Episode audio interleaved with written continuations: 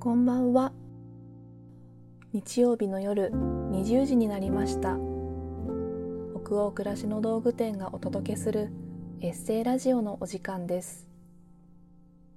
一日を無事に終えてほっと一息つきたい時に明日からを思いながら眠りにつく前の BGM 代わりにそんな願いを込めたこのラジオ番組は20時のお疲れ様をテーマに当店のメールマガジンで配信してきたさまざまな書き手の皆さんによるエッセイを声でお届けするものです。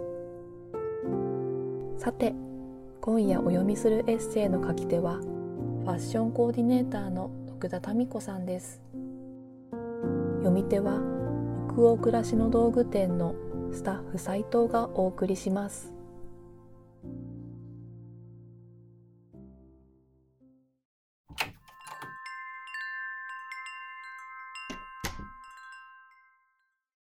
ピアスが教えてくれたこと。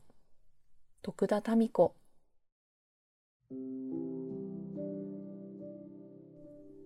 今私ピアスにはまっています。今日はホワイトストーンのピアスを選びました。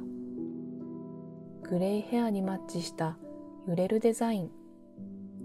耳元で小さな華やぎが動きます。ピアスにはつける楽しみのほかに集める楽しみも買い物ついでにアクセサリーショップを覗いたりして少しずつコレクションが増えています。ピアスの穴は70歳の誕生日に開けました。70歳で開けた人は初めてよ。開けてくれた皮膚科のお医者さんもびっくり。以前から開けたかったのですが正直痛いのかなってちょっと心配でした。私こう見えて怖がりなんです。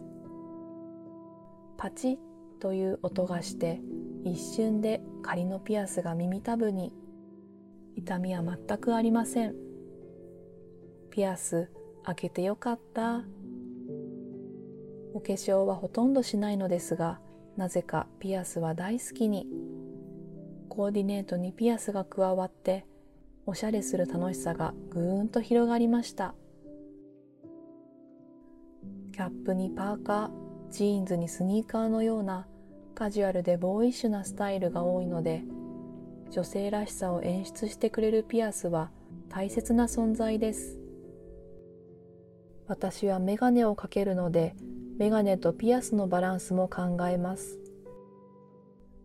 若い頃はサプライズの演出で誕生日にプレゼントしてくれた夫も最近はトントムトン着でもピアスを開けて帰宅した私を見てさすがに何か感じたのでしょう。次の日ホワイトシェルのピアスをプレゼントしてくれました。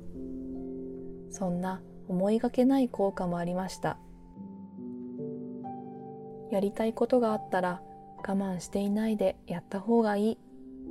時間がないからとかもういい年だからとか言い訳している暇があったらやっちゃいましょう。いくつになっても楽しいことや面白いことやりたいことがいっぱい待っているはず。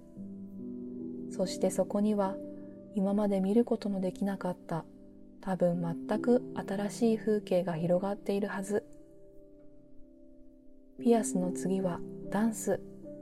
私もクラブで踊りたい。私にもまだまだやりたいことが。まだ見ていない今までと違う風景を見に行きたい。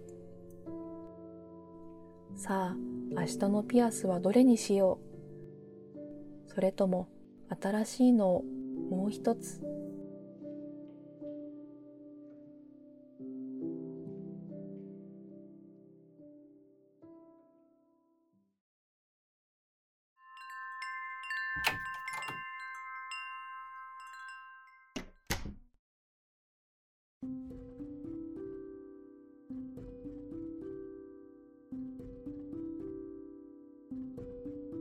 今夜のエッセイいかがでしたでしょうか？